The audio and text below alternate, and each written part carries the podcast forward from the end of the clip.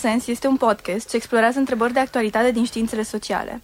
Suntem Maria Marteli și Vlad Bejinariu. Iar astăzi vom vorbi despre un subiect uh, foarte discutat public, politicile sociale din România. Mai exact, vom demistifica situația sistemului de asistență socială, punând accent pe situațiile de muncă precară. Se vorbește mult despre cât de mulți bani se alocă sistemului de protecție socială, însă cum se duc acești bani, cât sunt, de fapt. În România, 11,5% din PIB se alocă pentru protecția socială, adică pensii, șomaj, indemnizații de boală, maternitate, alocații pentru copii și ajutor social. În comparație cu alte țări din UE, unde se alocă în medie 19,2% din PIB, media UE 28, hai să vedem de unde vine ideea de stat social și cum arată câteva cazuri concrete. În acest episod am invitat-o pe Cristina Raț, lector la Departamentul de Sociologie a Universității Babeș-Bolyai din Cluj. Ea lucrează pe domeniul politicilor sociale și pe domeniul inegalităților de clasă. Cristina și-a dat doctoratul în 2008 pe tema segregării sociale a categoriilor sărace. Cristina, de unde apare această idee de stat social?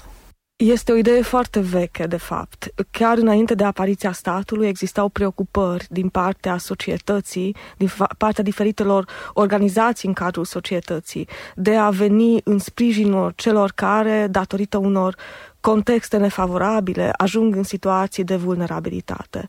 Dar, de fapt, ideea că ar trebui să fie un rol coordonat al statului de a interveni în mod sistematic și a demonta acele structuri care conduc la precaritate, care conduc la sărăcie, își are originea undeva la sfârșitul secolului al XIX-lea și este strâns legat de procesele de industrializare și urbanizare. În acest sens, a interveni și a regla oarecum jocul forțelor pieței economice, a avut și un rol de a crea un compromis de clasă, în același timp de a um, limita oarecum uh, posibilitatea unei schimbări structurale a modului de producție economic, ceea ce își imagina, de exemplu, mișcarea comunistă să facă. Deci a avut și acest rol de a menține status quo-ul existent, dar în același timp și un rol de a limita felul în care forța de muncă poate fi folosită și poate fi um, oarecum uh, exploatată în sensul lui Marx, dar și abuzată într-un sens mai, mai uman al cuvântului, prin condiții de muncă improprii sau prin impunerea unor norme de muncă care sunt uh, pur și simplu nerealiste. Acum, uh, dacă ne uităm la cazul României, aici primele forme de intervenție a statului uh, datează uh, odată cu regulamentele organice, care stipulează rolul statului de a crea niște rezerve de hrană pentru populație în cazurile în care există calamități naturale sau războaie. Dar primele reglementări pe care le putem, le putem considera ca fiind politici publice, politici sociale moderne, se referă la uh, uh, sistemul de asigurări de pensii, maternitate, reglementarea muncii, care, similar restului Europei, apar la sfârșitul secolului al XIX, începutul uh, secolului 20. Prima lege modernă de asigurări sociale este legea Nenițescu din 1912.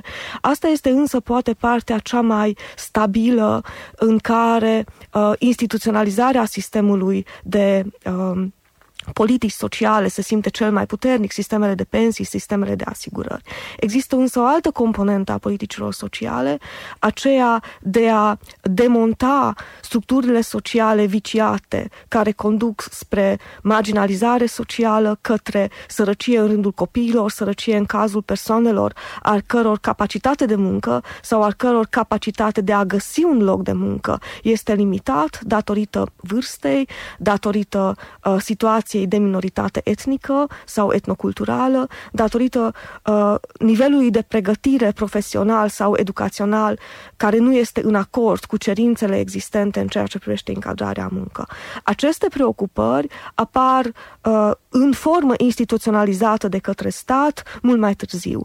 Putem să spunem că preocupări în acest sector au existat dintotdeauna în jurul societăților de caritate, în jurul bisericii, în jurul uh, uh, Uh, diferitelor uh, mișcări, acum le-am numit mișcări civice, într-un fel și școala gustiană, uh, respectiv acele campanii monografice, au avut un asemenea rol în perioada interbelică din România, dar rolul statului în acest domeniu se conturează în, în, în principal în perioada comunistă și în modul în care există atunci un efort uh, coordonat al statului de a crea locuri de muncă, de a distribui populația în ceea ce privește accesul la un loc de muncă, accesul la locuire. Deci, oarecum, un sistem de politică socială care adresează problema angajării și problema sărăciei uh, în România se dezvoltă în, în această perioadă. Acum, dacă ne gândim ce se întâmplă după perioada uh, de după 1990, Aici avem de-a face, pe de o parte, cu o continuitate a sistemelor de asigurări și, și parțial a unor măsuri care existau anterior, de exemplu politicile vizând, vizând uh, sprijinirea familiei, unde există o anumită continuitate, dar și foarte multe reforme, în primul rând, în ceea ce privește recunoașterea sărăciei, intervenția statului în ceea ce privește um, limitarea um, sărăciei, limitarea vulnerabilității sociale, intervenție care a fost cu mai mult sau mai puțin succes. Și aici, um, cred că dacă ne uităm la statisticile existente în ceea ce privește situația României, putem să spunem uh, cu destul de multă fermitate că politica României n-a reușit să combată sărăcia, n-a reușit să combată sărăcia în primul rând în rândul copiilor, adică în rândul categoriilor celor mai vulnerabile din toate punctele de vedere și n-a reușit să uh, combată riscul de marginalizare socială, adică de lipsă de respect social în cauz, din cauza unei condiții de marginalitate în ceea ce privește participarea în muncă, locuirea, um, deținerea celor minime resurse care fac ca o persoană să se poată prezenta în public și să participe alături de ceilalți în mod egal în societate. Din acest punct de vedere, România stă foarte, foarte prost. Uh, dacă ne uităm la statisticile cele mai recente, care măsoară sărăcia pe trei dimensiuni, anume participare în muncă, participare socială în sens de deținere a celor bunuri minime care pa- permit o participare socială egală, respectiv sărăcie în termeni financiari, atunci România stă foarte, foarte bine în ceea ce privește participarea în muncă. Sărăcia în acest domeniu este similar României ca și Suediei, anume uh, numai 8% uh, din populație este privată de participare în muncă, comparativ cu media europeană de 11%. În schimb, în ceea ce privește sărăcia financiară, România se află alături de câteva țări baltice și de Bulgaria pe locul cel mai prost în Europa, anume rata de sărăcie este undeva 30% în, în România, comparativ cu în jur de 20% în Europa, iar în ceea ce privește sărăcia în termeni materiali, este de peste 40% în România, comparativ cu doar 19% în Europa. Ce înseamnă asta? Practic, în România, participarea în muncă nu garantează ieșirea din sărăcie, nu garantează deținerea celor bunuri materiale care oarecum oferă securitate socială și oferă o participare socială pe termen de egalitate cu ceilalți. Din acest punct de vedere, este un eșec al sistemului de protecție socială pentru că nu reușește să securizeze bunăstarea populației care de altfel lucrează. Și asta aș vrea să subliniez, sărăcia în România nu este o sărăcie datorită neparticipării în muncă, ci este o sărăcie care persistă în ciuda participării în muncă. În cazul ăsta, unde a greșit uh, România? Ce fel de politici a avut? A avut doar politici care activau participarea în muncă și din acest motiv nu ținteau acolo unde ar fi fost cazul? Um, cred că uh, ar, răspunsul e un pic mai complex, pentru că trebuie să ne gândim și un pic la o periodizare a politicilor sociale în România. Uh, acum o să încerc să răspund mai întâi vorbind despre ce se întâmplă în prezent. În prezent, și când spun prezent, mă refer la perioada de după criza economică globală din 2008-2010, care în România însă uh, a avut un efect mai degrabă indirect prin modul în care a limitat consumul și așa cum citiți uh, recent în presă, în România creșterea economică s-a datorat în mare măsură uh, creșterii posibilității de consum, care a venit pe fondul muncii în străinătate, parțial, respectiv pe crea, crearea unor uh, sectoare strategice de investiție de capital străin în România, care a permis formarea unei clase de mijloc urbane cu capacitate de consum, respectiv o mică îmbunătățire a situației de clasă de mijloc jos, muncitorii manuali, care parțial a, au avut o situație îmbunătățită, dar aici aș vrea să subliniez că vorbim doar parțial, pentru că în continuare o bună parte din muncitorii în România trăiesc dintr-un salar minim combinat cu bonuri de masă, care nu este suficient pentru, pentru un trai decent. Um, acum, în prezent, dacă ne uităm la politicile sociale, ele permit combinarea unor forme de muncă precară cu venituri din prestații sociale. De exemplu, o bună parte din uh, lucrătorii în România sunt lucrători zilieri care au contract de muncă, plătesc impozit, dar nu beneficiază de sistemul de asigurări. Asta înseamnă că nu au asigurare de sănătate, nu au asigurare pentru pensie, nu au asigurare pentru șomaj, pentru maternitate. Aceste persoane, mai ales în sectorul uh, agricol, au o activitate lucrativă foarte productivă în termeni economici, dar nu beneficiază de acele măsuri de securitate socială a muncitorilor, care au fost câștigate, așa cum spuneam anterior, la sfârșitul secolului al XIX, început de secol 20, ca o măsură de compromis de clasă, prin care se încerca manținerea status quo-ului, limitarea potențialului de conflict între capital și forță de muncă. Da? Deci, în România, situația muncitorilor uh, zilieri, care, conform statisticilor Inspectoratului Teritorial de Muncă din 2015, se ridică la aproximativ 800.000 de persoane, deci o cifră deloc neglijabilă, 800.000 de persoane, această categorie de lucrători practic nu beneficiază de măsuri de asigurare socială, în schimb pot cumula veniturile din muncă zilieră cu veniturile din ajutor social. Da? Asta înseamnă că, practic, statul subvenționează o parte din forța de muncă precară, în special cea din mediul rural, pentru că oamenii aceștia beneficiază de ajutor social, ă, în același timp beneficiază și de asigurare medicală care vine împreună cu ajutorul social.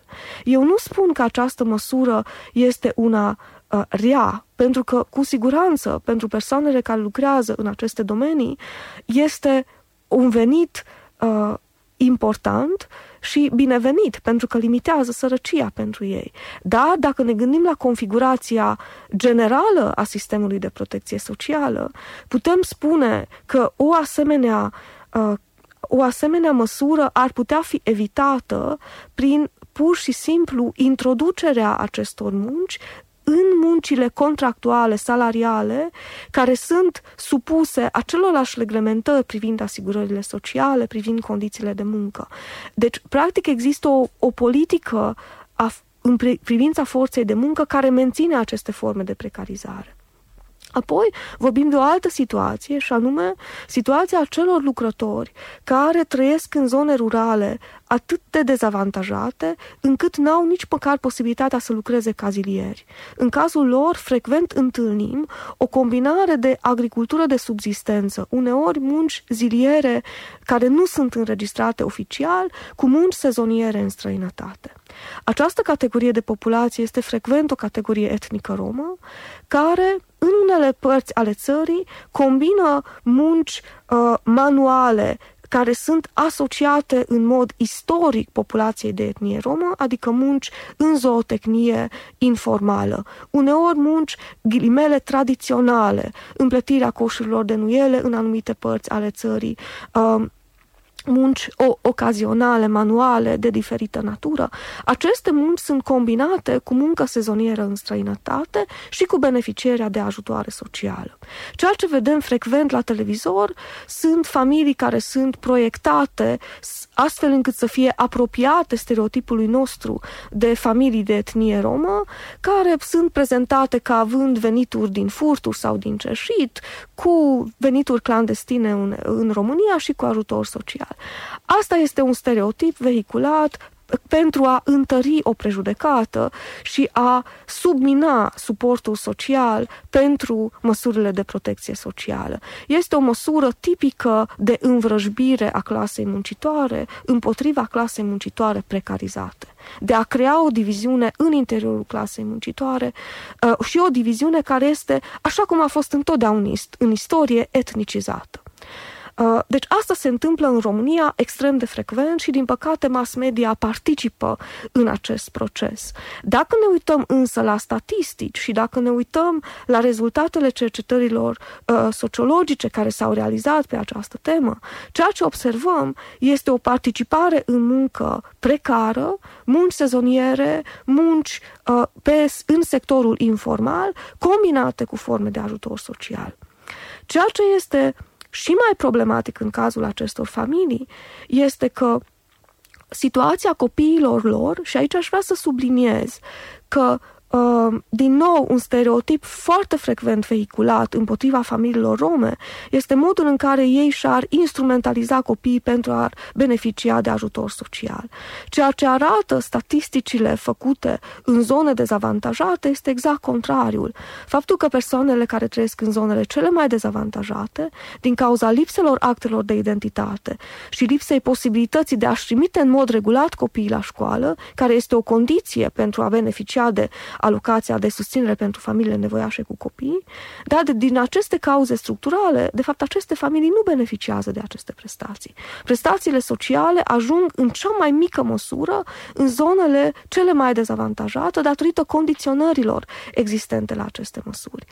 Și atunci, ce se întâmplă? Este această dublă stereotipizare a familiilor nevoiașe, care frecvent sunt prezentate etnicizat, ca fiind familii de etnie romă, ca fiind țigani, și aici folosesc cuvântul țigan în sensul de denumire stereotipică, încărcată de prejudecăți, încărcată de istorie a discriminării acestei minorități. În România, o istorie care doar recent a fost acceptată de statul român, a fost o, pentru o lungă perioadă negat tot ce s-a întâmplat în România în perioada regimului Antonescu împotriva minorității rome. În prezent deja asta este recunoscut și există documentare pe această temă. Dar deci, revenind, practic ce se întâmplă este o lipsă a unor măsuri care să capaciteze aceste categorii de populație să participe în muncă și să participe în educație pe picior de egalitate cu ceilalți. Și asta devine acceptabil social pentru că această categorie socială este denigrată, prezentată ca fiind inferioară, uh, stereotipizată, redusă la altceva decât este ea în realitate, o realitate trăită pe care cercetările la care am participat și eu, dar foarte mult, mulți alți colegi, nu numai din Cluj, dar și din București, au a, a arătat ca fiind o realitate foarte dură și foarte um, greu de acceptat din punct de vedere moral, aș spune. Acum, deci există pe de o parte această lipsă a măsurilor de protecție socială care să ajungă în mod eficient la aceste categorii care sunt cele mai marginalizate. Pe de altă parte, dacă ajung aceste prestații sociale și deja aici vorbesc despre o categorie de lucrători care au suficiente resurse să solicite aceste prestații și să mențină eligibilitatea, uh, condițiile de eligibilitate pentru a beneficia de acestea, Quantumul lor este foarte, foarte mic. De exemplu, valoarea ajutorului social pentru o persoană singură, care se acordă în cazul în care persoana nu are niciun fel de venit, este de 142 de lei pe lună. Această sumă, sigur că este derizorie. Ceea ce este de asemenea problematic este că suma nu diferă în funcție de situația locativă. Adică uh, suma de bani este aceeași pentru cineva care are o locuință în proprietate, aceeași pentru cineva care închiriază o locuință socială, o situație foarte, foarte rară în România, pentru că locuințele sociale sunt foarte puține, spre comparație uh, în, uh, cu alte țări europene, România, doar 5% din fondul imobiliar este în proprietate de stat și din acest procent, aproximativ mai puțin de jumătate reprezintă locuințele sociale care sunt acordate pe criterii sociale. Da? Um, deci, pe de o parte, avem această problemă a locuirii, a plății cheltuielilor privind locuirea și faptul că ajutorul social nu crește în condițiile în care o persoană este fără adăpost sau trăiește în condiții improprii într-o casă improvizată undeva, care, conform definiției europene, este tot o situație de, uh, de uh, homelessness, de lipsă de, de locuire. Deci, valoarea ajutorului social nu depinde de condițiile locative.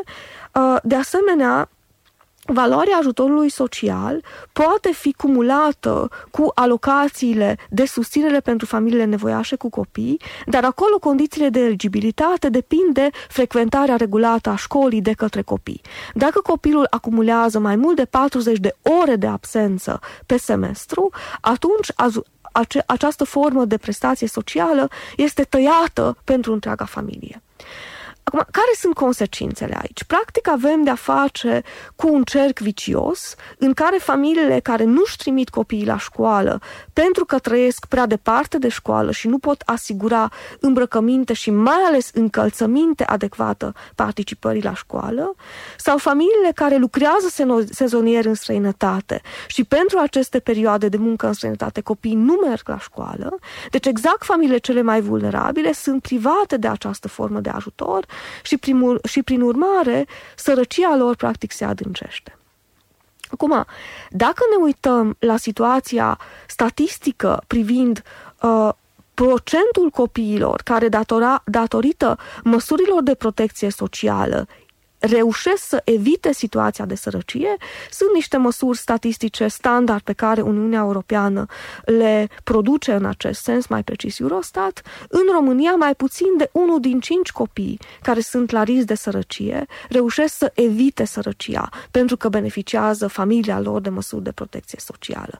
Spre comparație, în Austria, mai mult de jumătate din acești copii reușesc să evite sărăcia. Situația este similară și în alte țări europene. Deci, în România, România și în Bulgaria, eficiența statului social de a limita expunerea copiilor la sărăcie este printre cele mai proaste. Da? Și aici vorbim pe de o parte de condițiile de eligibilitate, pe de altă parte de valoarea ca atare a prestațiilor, care este foarte scăzută. Și acum ca o scurtă recapitulare înainte de următoarea întrebare, uh, Până acum am vorbit despre, până acum Cristina a vorbit despre cum politicile sociale de fapt ajung să subvenționeze această muncă precară. Uh, a atins și uh, problema cercului vicios al birocrației și cum faptul că aceste ajutoare sociale uh, nu ajung adesea la cei care au nevoie și, ba mai mult, cuantumul lor este unul foarte, foarte mic. Uh, și, în ultimul rând, o problemă generală, faptul că cei care beneficiază de aceste ajutoare sociale ajung adesea să fie stereotipizați de către ceilalți membri ai societății. Mm, privind tot așa oarecum la o perspectivă mai globală, tot sistemul acesta de asistență socială și să ne uităm uh, în special asupra uh, asistenților sociali, deoarece de multe ori discursul lor proiectează această idee că oamenii de fapt nu vor să muncească, nu vor să-și îmbunătățească condiția și voiam să întreb cum se întâmplă asta și cum funcționează oarecum conceptul de merit în această situație? Eu probabil nu aș fi atât de critică în privința discursului asistenților sociali, aș fi mult, mult mai nuanțată. Pentru că colaborarea pe care o am foarte frecvent cu asistent social de la primăria din Cluj sau de la alte primării, de multe ori e, e una foarte pozitivă. Dar, într-adevăr, există și situații în care, fie din partea asistenților sociali, fie din partea altor funcționări la instituțiile de stat, întâlnim un discurs care culpabilizează, bleamează persoanele nevoiașe pentru propria lor situație de sărăcie.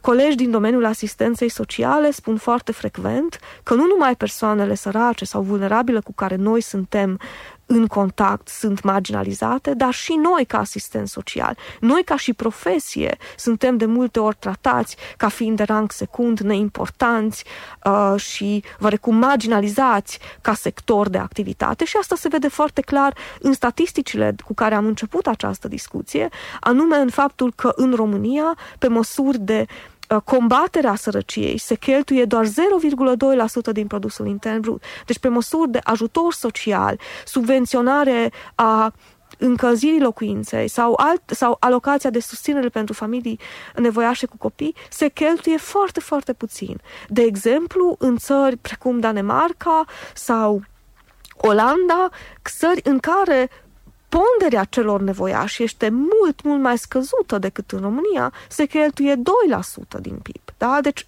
mult, mult mai mult decât în România, unde, repet, e 0,2% din PIB. Uh, deci, um, deci, eu cred că aș nuanța un pic. Nu cred că toți asistenții sociali au această viziune. Ceea ce însă aș mai adăuga este că de multe ori, pentru a căuta aliați politici în a adresa o problemă socială, faci compromisuri discursive.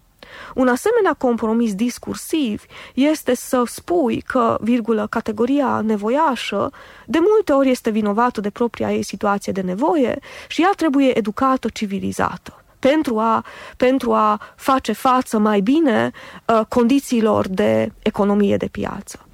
Și acest discurs este un discurs care probabil este mult mai ușor de digerat de un investitor economic care caută să uh, civilizeze, educe o posibilă forță de muncă pe care apoi să o utilizeze, decât un discurs care vorbește despre injustiție socială, despre structuri sociale vicioase, despre Uh, fenomenele de stereotipizare a categoriilor sărace, mai ales dacă ele sunt de etnie romă.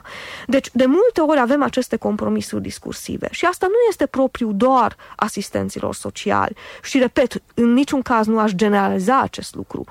Uh, dar, dacă ne gândim la nivel european, felul în care discursul asupra protecției sociale s-a schimbat dintr-un discurs al drepturilor la un discurs al investiției sociale, um, care este un discurs mult mai apropiat unui imaginar neoliberal în care credem că rolul protecției sociale ar trebui să fie de a asigura forță de muncă pregătită, educată, care să fie folosită în mod eficient în mecanismele producției economice. Deci acest discurs al investiției în resursa umană este în momentul de față un discurs de compromis uh, oportunistic pe care cei care militează pentru măsuri de ajutor social, ajutoare mai consistente pentru familiile nevoiașe cu copii, subvenționarea unor măsuri educaționale pentru copii și tineri, folosesc acest limbaj neoliberal al investiției în resursa umană, al activării forței de muncă. Și nu folosesc limbajul care, în mod istoric, este limbajul politicii sociale, aceea care pune degetul pe inegalitățile structurilor sociale și care vorbește despre dreptul la, uh, la susținere socială, pentru că riscurile și vulnerabilitatea care creează sărăcia, care creează uh, situația de marginalitate, nu e ceva care depinde de individ, ci este ceva ce rezultă din structurile sociale mai larg, politice, economice, sociale, culturale. Acum, vorbind despre acest fel de structuri sociale care duc la mai multă vulnerabilitate și despre precaritatea muncii și venind la ceva foarte actual, voiam să te întreb oare cum vezi uh, această chestiune de mutarea contribuțiilor de la angajator la angajat? Ce fel de politică îi? Am început prin a spune că, din punct de vedere istoric, una din uh, elementele definitorii ale statului social e sistemul de asigurări care creează un compromis de clasă.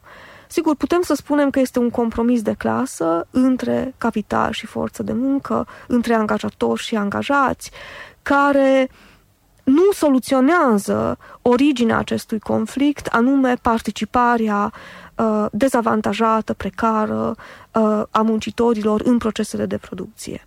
Dar cel puțin asigură pe perioada de șomaj, care este un fenomen tipic pentru un mod de producție capitalist. Da? Deci șomajul nu este rezultatul dorinței individului de a nu lucra, ci este un efect structural propriu modului de producție capitalist.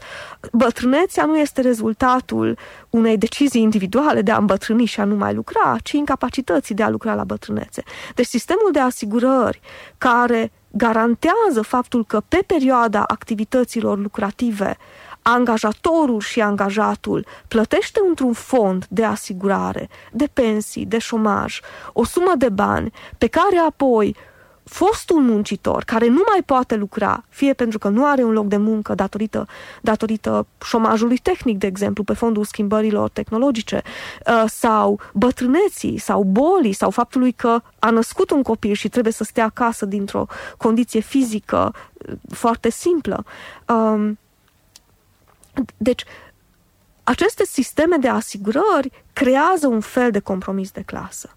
Acum, mutarea contribuțiilor sociale în întregime pe angajat înseamnă că fiecare muncitor devine responsabil pentru propria sa bunăstare, pentru situațiile în care nu poate lucra.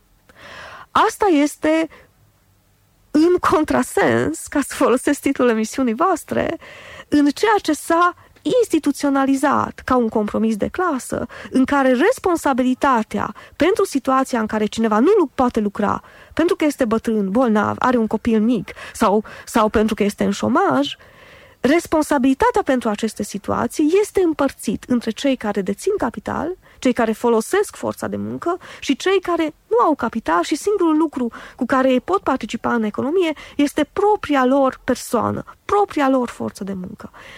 Și atunci, această măsură este cel puțin surprinzătoare, pentru că e în, în contradicție cu o, un mod de a instituționaliza istoric sistemele de asigurări și este unic în Europa o asemenea, o asemenea schimbare. Este, este o schimbare paradigmatică care nu a fost uh, discutată de guvern în acești termeni, Um, a fost prezentată ca o simplă măsură financiară, nimic nu este o simplă măsură financiară, nimic nu este o simplă măsură birocratică, totul trebuie gândit cu implicațiile sale un pic mai largi și în acest caz particular, ce aș vrea să subliniez este că, de fapt, noi încă nu știm care sunt consecințele pe termen lung ale unor asemenea măsuri. E foarte, foarte uh, greu să schimbi ceva ce ai schimbat odată.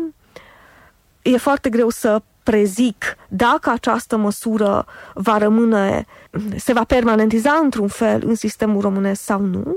Ce pot să spun este că în momentul de față e foarte dificil de anticipat care vor fi consecințele de ter- pe termen lung ale acestei măsuri. Uh, eu personal aș anticipa că scăderea în termeni reali a salariilor în situațiile de criză economică vor fi mult, mult mai drastice în condițiile în care în întregime salariatul suportă contribuțiile sociale. Mulțumim, Cristina! Ne-a făcut mare plăcere să vorbim. Um, cred că ai punctat niște lucruri foarte, foarte importante și sper că s-au clarificat niște chestiuni mai exact despre cum se întâmplă, de unde vine ideea de protecție socială, cum ajunge mai exact la oameni, la ce fel de oameni ajunge și la cine nu reușește să ajungă. De asemenea, am văzut cum, de fapt, oarecum cauzele care determină sărăcia sunt tot structuri sociale care sunt mai greu de cuprins, dar merită să le înțelegem pentru a putea acționa în concordanță cu acestea. Am văzut și cum de la drepturi sociale discursul neoliberal duce spre zona de investiții sociale, adică cei care sunt în situație de sărăcie sunt, devin până la urmă o potențială forță de muncă care trebuie activată. Um, și un alt lucru pe care l-am discutat, um, discursurile asistenților sociali și uneori um, nevoia lor de a purta un discurs uh, cât mai în concordanță cu um, cererile exterioare și nu cu, nu cu istoria efectivă a felului în care se poartă discursurile în cazul politicilor sociale.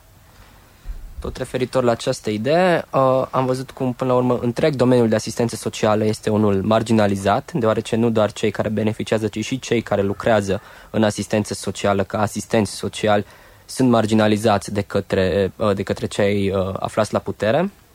Și vă așteptăm la următorul episod uh, al acestui podcast Contrasens. Uh, mulțumim că ați fost alături de noi. Invitatul din acest episod a fost Cristina Raț, pentru mai multe despre cercetările ei, accesați profilul ei de pe academia, academia.edu. Acest podcast este susținut de Facultatea de Sociologie și Asistență Socială, Universitatea Babeș-Bolyai. Episodul din această săptămână a fost produs de Vlad și Maria. Compoziția muzicală și masterizarea e făcută de Kind Studios. Mulțumiri Radio România Cluj pentru studioul de înregistrare. Așteptăm părerile voastre sau orice întrebări ați avea la contrasens.aronprotonmail.com Pe data viitoare!